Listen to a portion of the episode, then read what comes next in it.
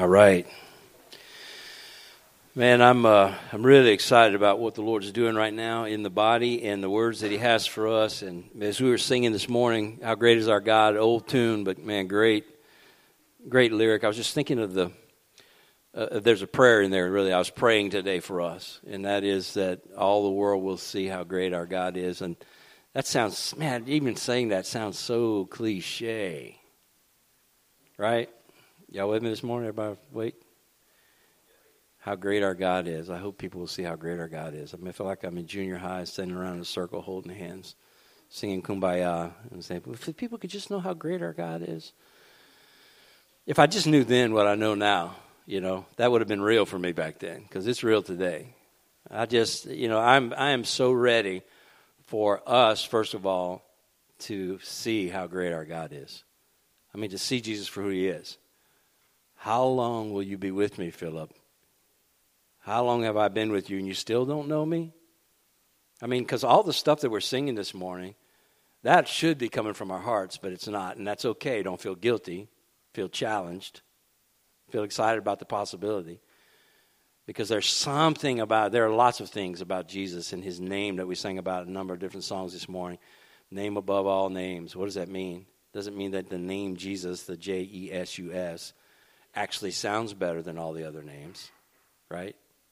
It's not that. He's talking about his character. The character of Christ is, is awe inspiring. there's something about the name of the character of Christ that really does change us on the inside, ultimately changes us on the outside, ultimately shows the world somebody worth having. And we have spent all of our days, most of us, and still, even in the gathering place, I don't know how much of our days have really been spent showing people who Jesus is. I think we've been talking a lot about really cool church and what cool church looks like, you know, and got a lot of people visiting today, a lot of new faces today, and it's always the case. Lots of people coming to check us out. I don't know why people check us out unless they really think we're a really cool church. And I, I hope that at some point it's going to be because they see something, somebody, somebody in us, and can recognize that the character that's being just, just demonstrated in our life is a result of, of a character that we're coming to know, a person that we're coming to know. And it's not just because we got a, a, a church that's young and, you know, and whatever we are. I like saying young, it makes me feel young, even though I'm the senior adult here. Me and Bill. So, man, I'm excited about today. Y'all excited? I mean, there's, there's so much about us talking together today about about Jesus that excites me. I'm excited about what we're doing right now, about the the the thing that God's told me to do in the preaching uh, time for the next year or two. I don't know how long it's going to last, really, but I mean, it has a potential to last forever, right? Because we can never quit quit talking about the characteristics of Jesus. That's really what the Bible's about. It's showing us who God is. Now, what's significant about this in my mind is this. As we were singing today, I thought about this. All right, so everybody plug in. Ready? Here we go. Here's what's significant about what we're doing today. We are, most of us are coming here today, and we have these ideas about who God is based on what we've seen in religion, and mostly bad religion. Okay?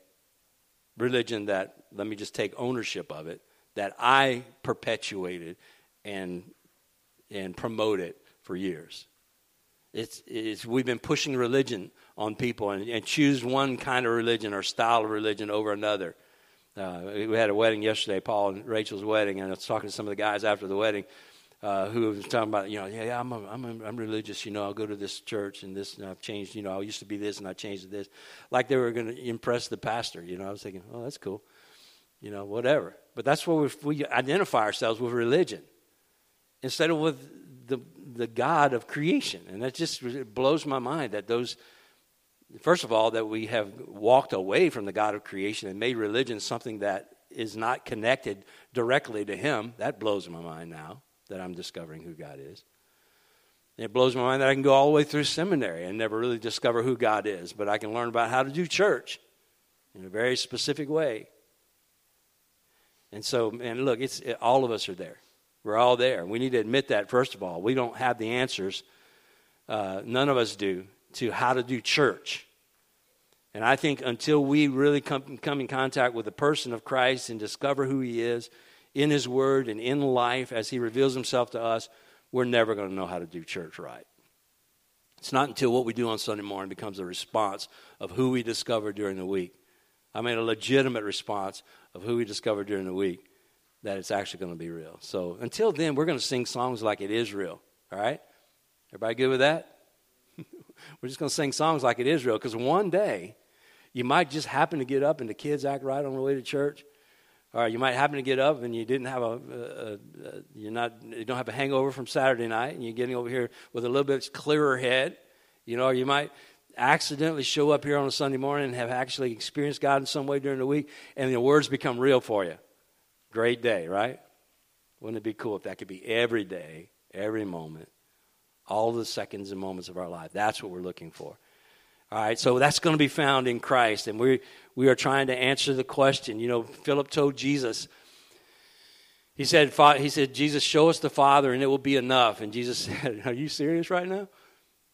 He show you the Father? Have you been with me so long and you don't know that I am the Father? If you've seen me, you've seen Him. You not get it yet?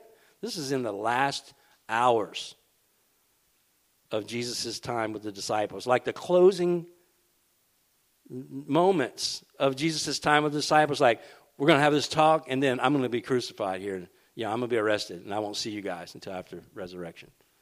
Last moments. They spent three years walking with Jesus, talking with Jesus, getting all their questions answered, and still they didn't know that he was God.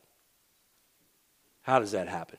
Man, we can sit here and criticize and talk about all the ways it couldn't, but it's happened for us. How many of you have possessed God in your inside of you. Jesus told them, He said, Now I am with you, but it, then I will be in you. The Holy Spirit is the same person as Jesus, the same God as the Father, and lives inside of us. How long is He going to be in us? Are we going to walk with Him, possessing, being the temple of the Holy Spirit? I mean, walking every moment, every second of every day with us, and we're still not, we still don't know who He is. The, the problem is we got to get all the distractions out of the way, number one. And number two, we got to see Jesus. We got to see him, know who he is. Uh, we got stories in the Bible of how Jesus had interactions with people, and they're great stories that reveal to us wonderful truths about the person Jesus, who he is. And so we're diving in right now. We started in Matthew, and we'll kind of move around between the Gospels. And we're going to try and hit every story we can think of that has any truth to reveal to us about who Christ is. And try also to get in the moment, okay? Will, will you struggle with me to do that? Put yourself in the story and find something in your life that, that applies, uh, that, that, that Jesus' character can speak to. I love the songs we sing this morning. I don't know all of them, but I don't know the lyrics. But and, you know, we just kept talking about here's a, here's something we need, and here's who He is. Here's something else we need, and here's who He is. And the truth is, Jesus is all you need. Now, that again, let's kumbaya it again. You grab a little junior high sweaty palms next to me. Uh, this is stuff we've always said, but it is true. It's true. He is all we need.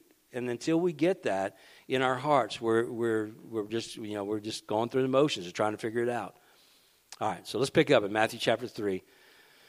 I'm going to do a lot of reading and I'm going to move fast today, okay? A lot of reading, a lot of talking. Uh, so I hope you can keep your spirits awake uh, which means you probably have to stay awake also physically to be able to do that. Uh, so I'm going to try to do this quickly, but, but I'm, I'm really excited about this truth that comes out of the baptism of Jesus. We started last week. We're going to continue in that and uh, move into uh, another story just for a few seconds. All right, Matthew chapter 3, verses 14 to 17. Uh, John would have prevented him, saying, I need to be baptized by you, and do you come to me? But Jesus answered him, Let it be so now for thus it is fitting for us to fulfill all righteousness. Then he consented. And when Jesus was baptized, immediately he went up from the water, and behold, the heavens uh, were open to him, and he saw the Spirit of God descending like a dove and coming to rest on him. And behold, a voice from heaven said, This is my beloved Son, with whom I am well pleased. Now, last week we saw that Jesus came to John uh, from Galilee to the Jordan to John to be baptized of him. Now, what do we see in Jesus? We saw number one, that when Jesus does something, it's not by accident. God is at work in the world and He's accomplishing His plan in the world. And nobody is hindering it to this day. Jesus came in the moment to begin His ministry. He'd been 30 years in the world.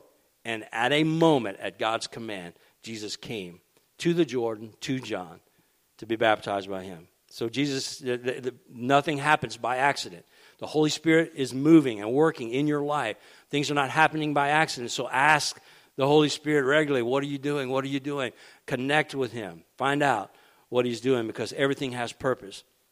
Jesus came to the Jordan to John. Jesus showed us the personal touch of God, and the Holy Spirit on a life. God has a plan for your life and for my life that fits into his plan, and he's going to accomplish this plan in his time. Everybody hear that again. He is going to accomplish his plan in your life in his time. All right, God is going to complete what he started in you. He's not going to leave you half baked. All right? This week in life groups, we realized two applications of this truth. I, I heard these things talked about. Number one application is if God has a plan for your life that He's unfolding in His time, number one, ask Him what it is. Oh, I don't know what God's plan is. Well, guess what? He has a plan and He can speak to you. So ask God, what is your plan for my life? Ask Him. That's a good application of that truth about Jesus. You can ask God what His plan is and He will reveal it to you. And the second thing was that we need to wait for it. Some of you have God's plan already. Can you imagine John? We talked about him last week from the beginning, from, from, from his birth. It was prophesied by Zechariah that he would be the one who would be proclaiming the, that the Lord is coming, the Messiah is coming. He's preparing the way for the Lord, and for 30 years, nothing, nothing, nothing. He's out in the wilderness preaching and baptizing and wearing weird clothes and eating weird stuff. And people are coming out there, and he's saying, It's coming. He's coming. Really, one's coming who I can't even tie his sandals. He's greater than me. He's going to baptize you with the Holy Spirit and with fire, man. There's one coming, the Messiah, who's going to deliver us from sin. And, and this baptism is to say that you believe that year after year after year. And at the appointed time, Jesus came and fulfilled that. And he's going to do that in your life. Just trust that. Wait for it. Don't make it happen. Wait for God's plan to be fulfilled in your life. If God says he's going to do something, wait for it. It's coming. And then number three, Jesus revealed himself as Savior of the world. You know, when the voice from heaven came down, it was a, it was a, it was a fulfillment of what John had said would happen. That, that God was going to come and reveal that Jesus was the, the one that would be revealed in Israel. In John's gospel, when he talks about the baptism, he says this in verses 30 and 31 chapter 1. He says, This is the one of whom I said, After me comes a man who ranks before me because he was before me. I myself did not know him, but for this purpose I came baptizing with water. Why did John come baptizing with water? That he might be revealed to Israel, that the Messiah might be revealed to Israel. God is revealing himself as Savior of the world. The Holy Spirit, in that moment of Jesus' baptism, descended like a dove. The heavens opened up, and a voice came from heaven, and he was revealed to Israel. The Holy Spirit will do whatever is necessary to win those who will believe in Him. It's not like God doesn't have foreknowledge. All right, we might have some arguments about predestination, about whether God ordains some to be saved or some to be lost. We will have arguments about that, but we're not even going to talk about that because it's a disputable matter. But one thing we know, without a doubt, is God has foreknowledge. He, he already knows what's going to happen, and there's nobody that's going to be saved that the Holy Spirit is not going to reveal Jesus to. That's going to happen. We want to be a part of that. The Holy Spirit will do whatever is necessary to win those who will believe. So we need to trust Him to do that. And what do we do in the process? We need to bless people. Begin with prayer, listen to them, eat with them, serve them, and share the gospel with them. And then we need to wait not make it happen, not talk someone into doing something they don't want to do, not convince them through argument that, hey, this is really better than the plan you have. Just let the Holy Spirit do His work. Bless people and wait because the Holy Spirit will do His work. Everybody with me on that? Okay, that's last week. Hope you got all that. Now, today we're going to continue in this passage. And we look at Jesus was clearly communicating that we have missed. How long is the Holy Spirit going to be with us and we're going to miss this message? But most of us in this room have missed it and have just recently gotten it over the last few years. And some of you still have not understood this great truth about who Jesus is. And it's clearly communicated through his baptism and the temptations.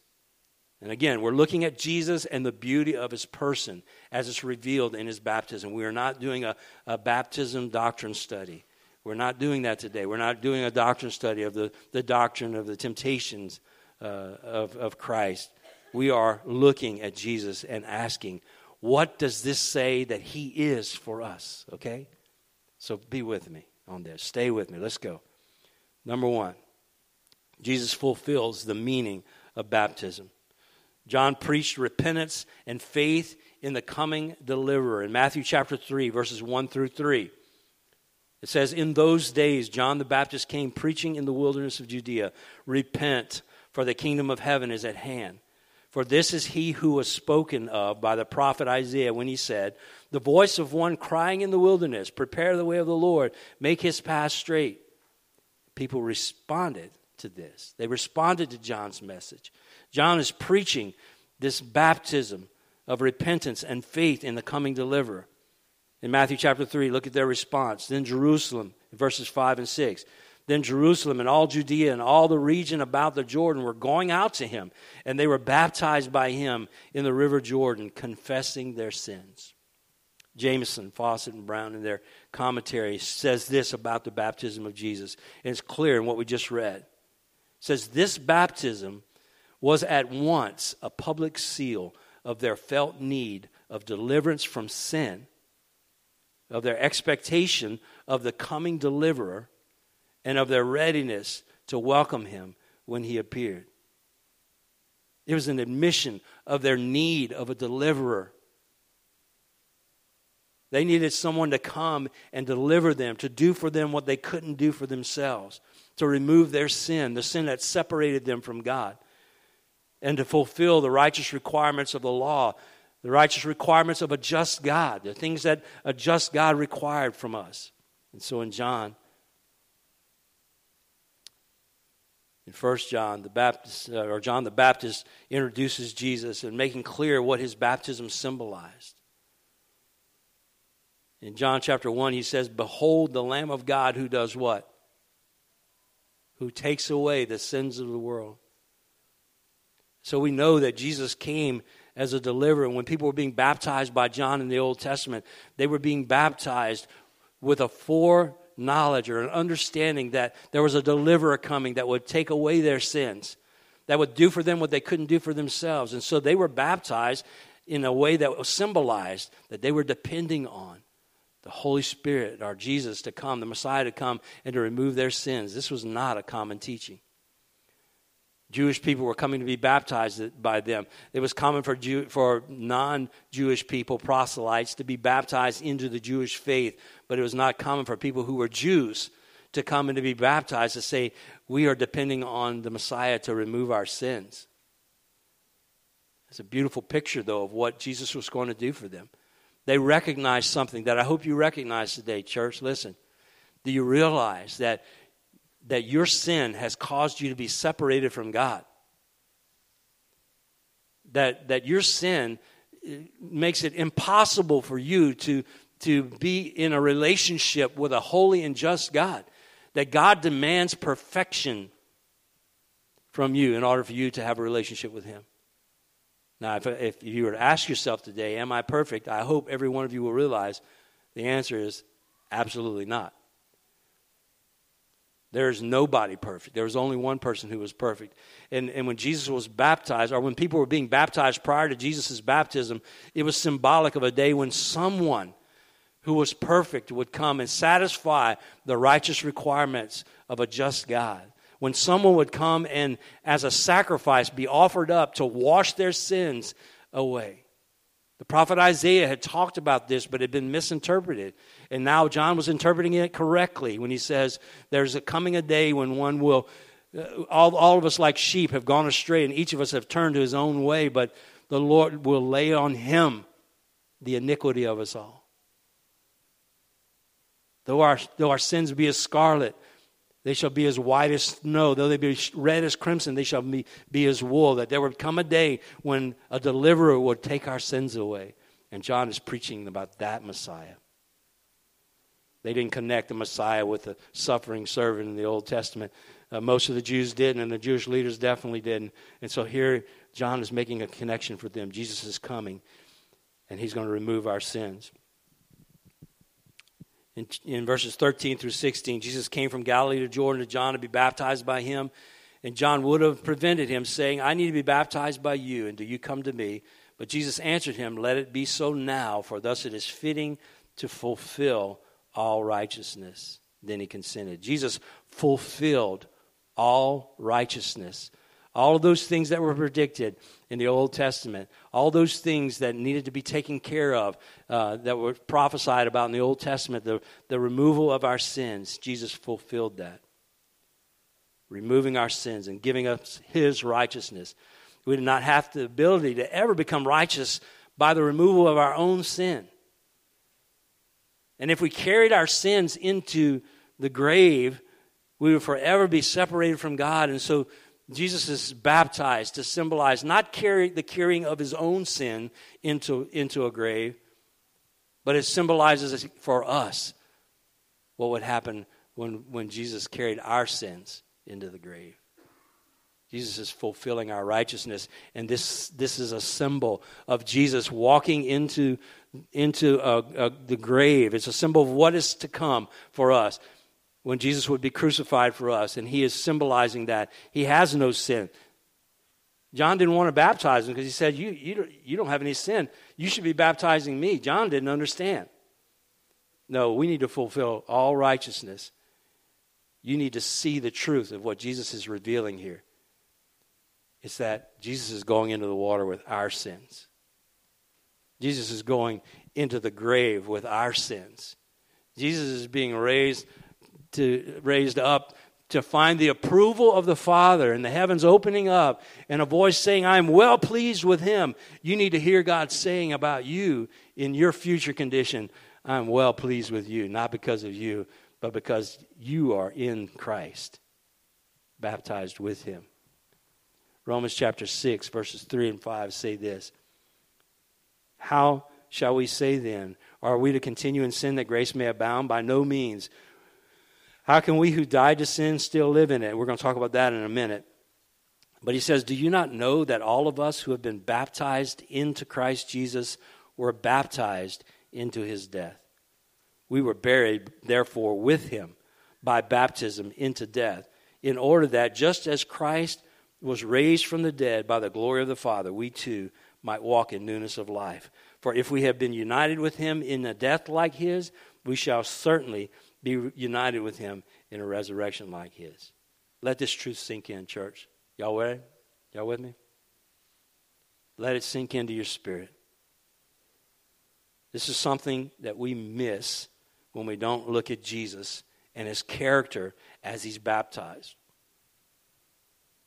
Jesus was not baptized to symbolize the removal of his own sins. He was baptized to symbolize the removal of our sins.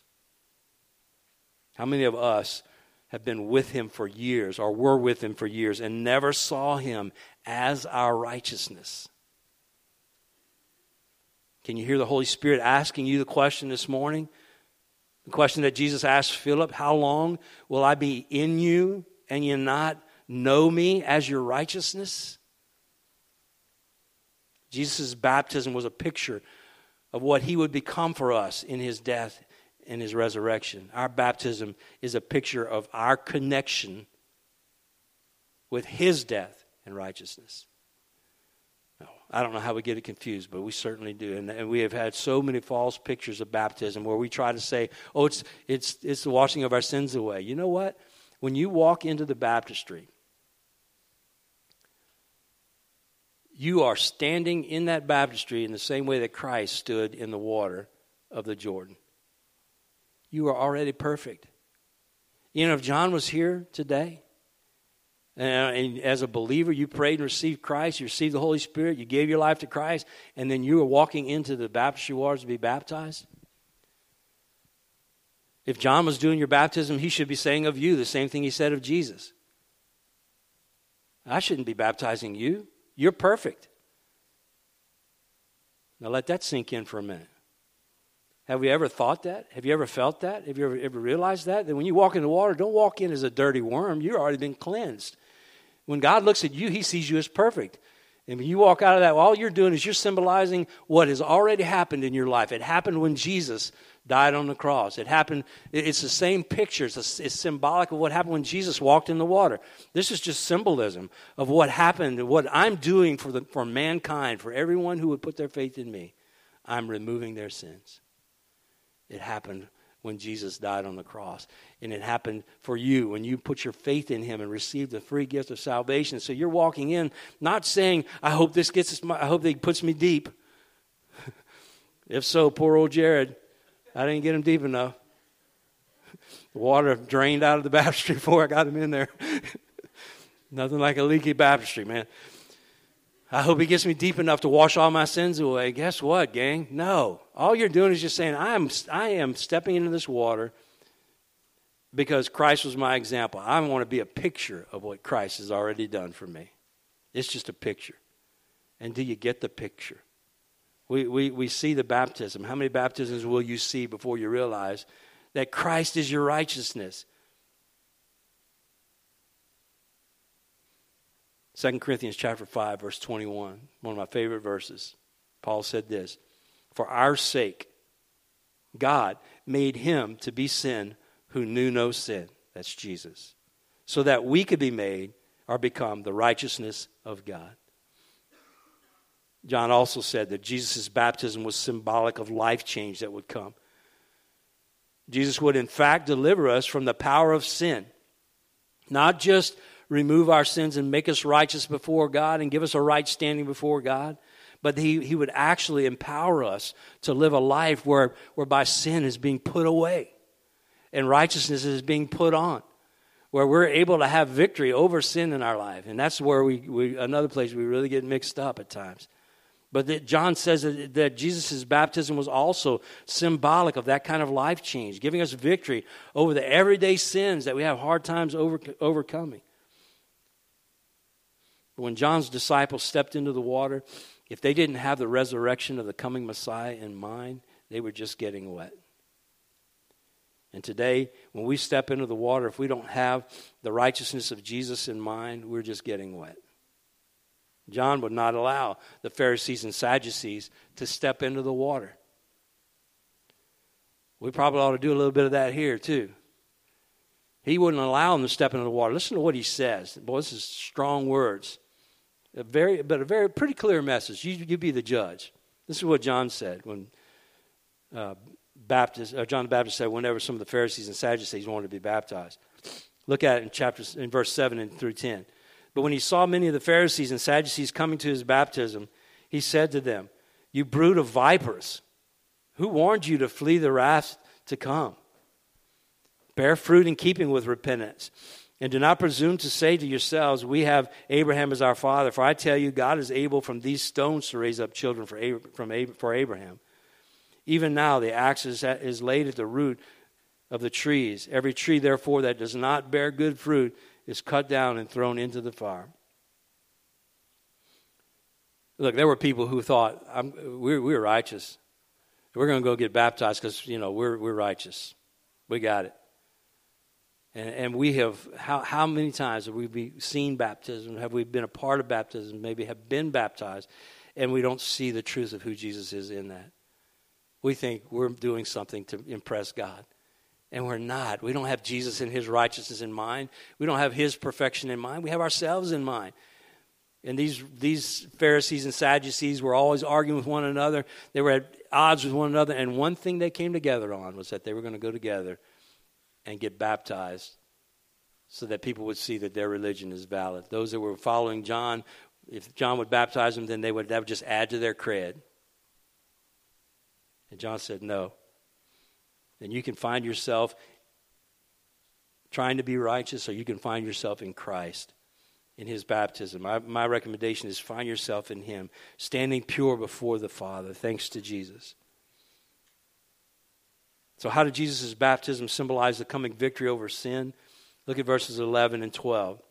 He says, I baptize you with, with water for repentance, but he who is coming after me is mightier than I, whose sandals I am not worthy to carry. He will baptize you with the Holy Spirit and fire. The Holy Spirit and with fire. Now, the baptism of the Holy Spirit didn't come until after, or until Pentecost, after the resurrection of Christ. But Jesus, immediately after his baptism, symbolized for, or did for us in a practical way. He walked out for us what this would look like when the Holy Spirit would come. The Holy Spirit and fire would come in uh, the fire of the Holy Spirit would come in and purify us and burn away our sins. The Holy Spirit would come in and convict us of sin, but not only that, would give us the power to overcome sin. And Jesus gave a beautiful picture of that. It wasn't going to happen to us until Pentecost, but what did Jesus do? Jesus comes out of his baptism. And, and everybody's thinking, okay, this all of John's uh, disciples are saying, okay, this is, this is that baptism that he's the one that's going to deliver us from our sins. And they understood the meaning of, of Jesus being their righteousness, right? Symbolic of their righteousness. And they were probably like us. They were all standing around saying, Wow, that's cool, man. We're, we're going to be righteous. And probably asking the same question that some of you are asking, I hope. And if not, you need to. If, if we are perfect already, then what do I need to do anything for? Why do anything righteous? Here's a good question what am I going to do now that I don't have to do anything?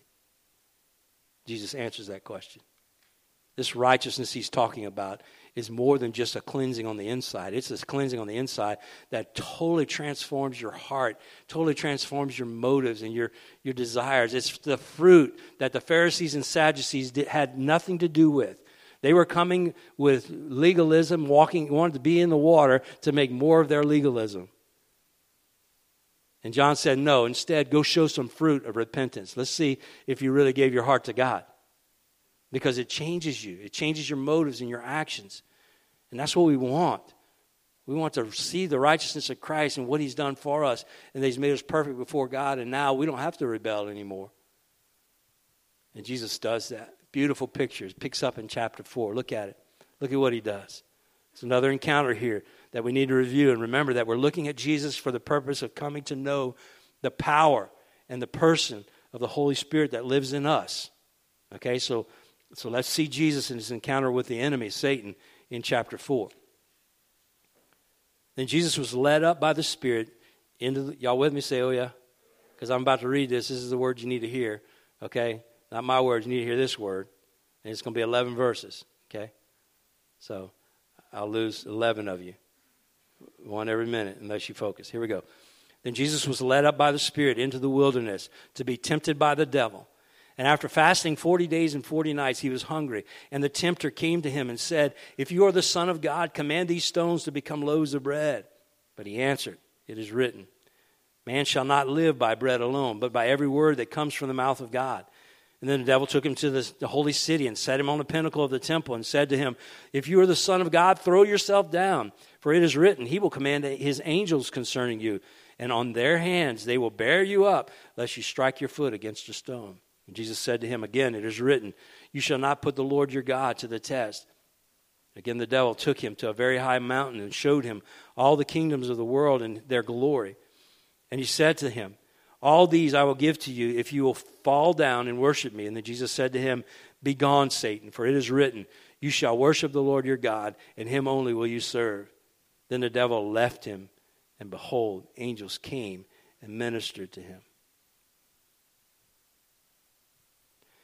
Look,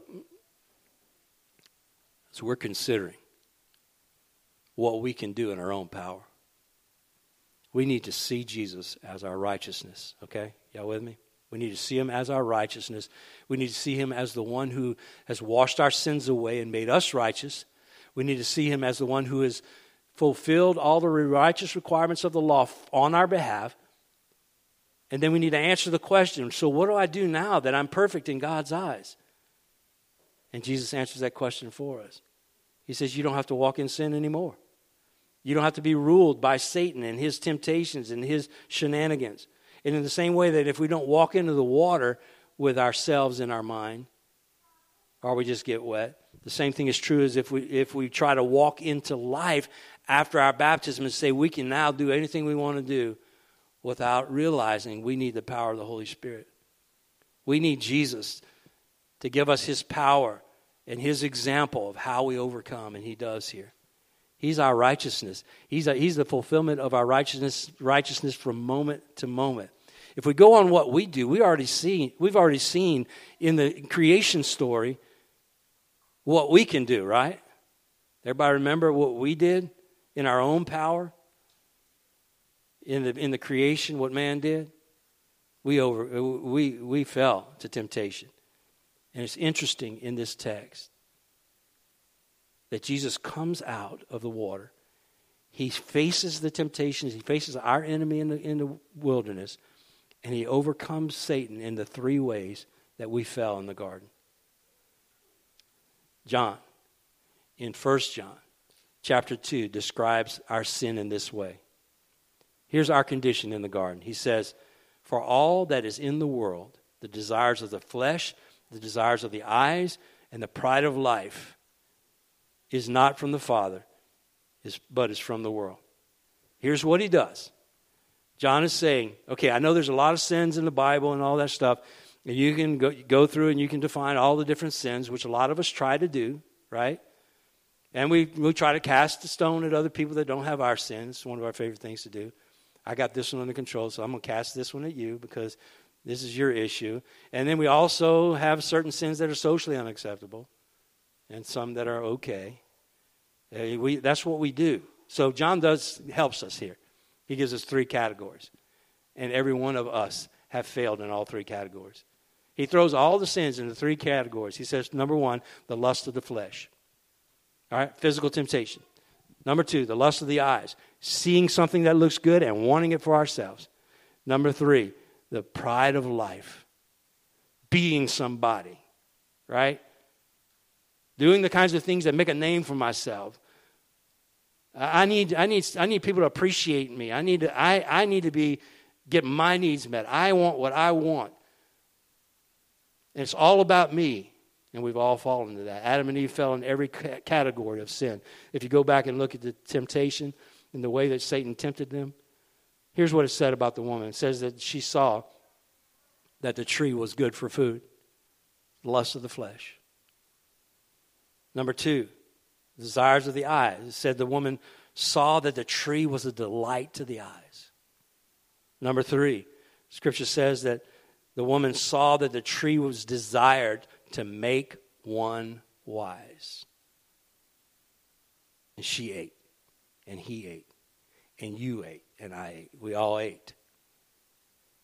So, what is, what is, what is Jesus going to show us about himself in the temptations? In his very first act after he symbolizes righteousness for us, becoming our righteousness, washing our sins away, that he's going to show us that it's more than just an emotional decision. It's more than just getting wet. It's more than just accepting the fact that we've been given righteousness by Christ.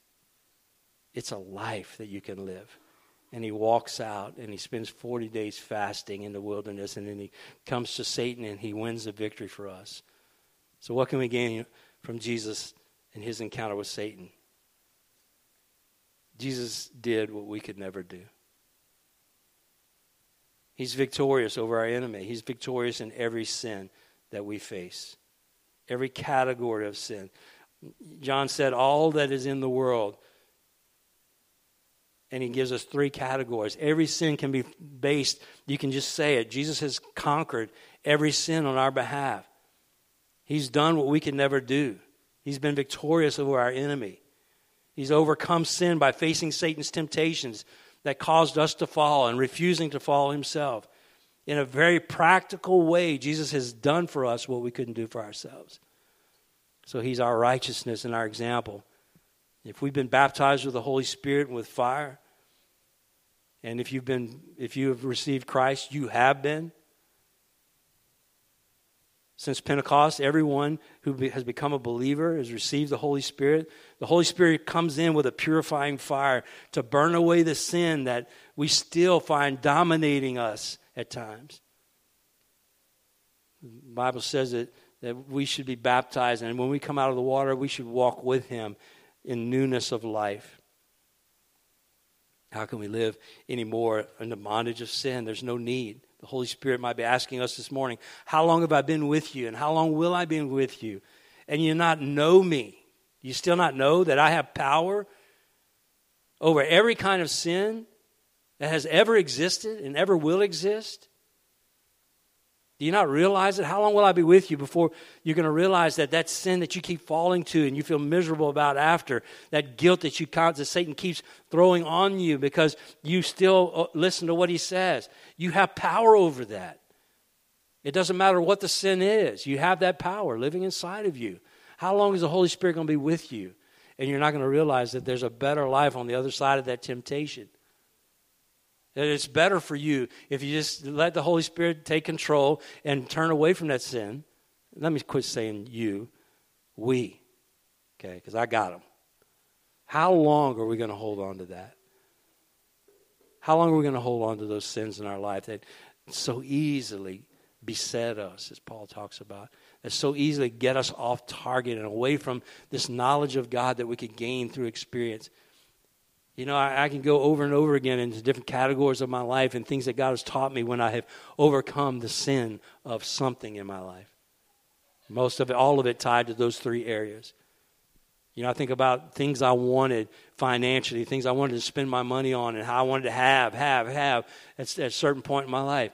That's not my problem anymore. I still like to have stuff, but it's not a, it's not a problem. It's not a sin that if God said you're not going to have it, I don't have any issues with it. But that happened over time, and it happened in this way. God told me to do some things with my money. I obeyed what He said, and He revealed that my life is better without it. Now, I can only tell you that that's true because I've done it. But there are other areas I'm still asking God, will you please just give me the strength to overcome? I'm trying to walk in that right now. And I encourage you guys to realize that the Holy Spirit can give you power and has that. All the power that Jesus had to overcome those temptations is also there for you. So, in conclusion, church, here it is Jesus is our righteousness. You pick, pick your kind of righteousness. You want to pick the righteousness of, of needing to have your sins removed? He's, he is your righteousness. He is the sacrificial lamb that has washed away your sins. You want to talk about uh, living a perfect life? He is our righteousness. Uh, John, uh, uh Paul said in Romans he said, that, you know, the things I want to do, I don't do. The things I don't want to do, I keep on doing. I'm a wretched man. Who's going to save me from this body of sin?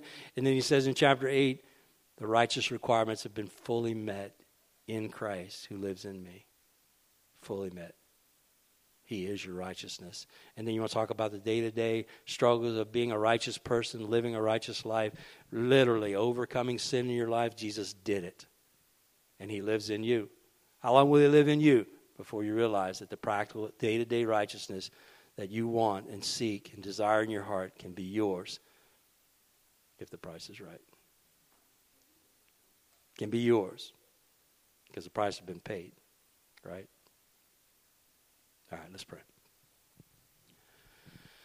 Father, we need today to realize this great truth about Jesus and the Holy Spirit that lives inside of us that you have completed all the righteous requirements of the law. And we praise you today for that, God. Make our praise real this morning as we worship. Help us to have a different a different uh, worship attitude today, an environment because of this great truth that we discovered today or rediscovered.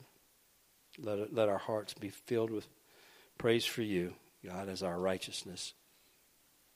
And then help us, God, to give grace to people, give love to people, to show who you are to people, to quit showing judgment, which reveals that we think righteousness is something we have in ourselves, but instead just to live a righteous life by the power of the Holy Spirit and let people see Jesus.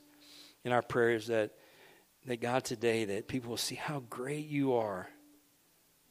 That people will see how great you are when we live judgment free lives, when we live lives of of passion for people and love for people. Unconditional love that reaches out and meets them where they are. That they would see your righteousness as for them as well. And we'd be able to say with honest hearts and not with tongue in cheek or a winking eye, that we'd be able to look at people in the face and say, I'm, I am dependent on the righteousness of Jesus. It's been given to me as a free gift, and it's available for you. And we're in the same boat. God, help us to get that. Get that in our hearts. Let us not be with you one more hour, one more second, without letting that deep, get deep into our hearts and letting our lives be a reflection of that. God, in the practical, we have sins today that we want to be over. I pray today for commitment, Lord, from our hearts. Not commitment to pull ourselves up, to get better, to do something uh, in our own power, but our, a commitment, Lord, based on the truth that you are our righteous righteousness in a practical way. And help us to put that into action today. Give us a something today that we would commit to work on. Lord, knowing all the time that if we walk in it, we will know you in a better way. And our lives will be more abundant, as you promised, more complete. Remind us today the thief comes to steal, kill, and destroy, but you come that we might have life and have it to the full. We worship you, Lord.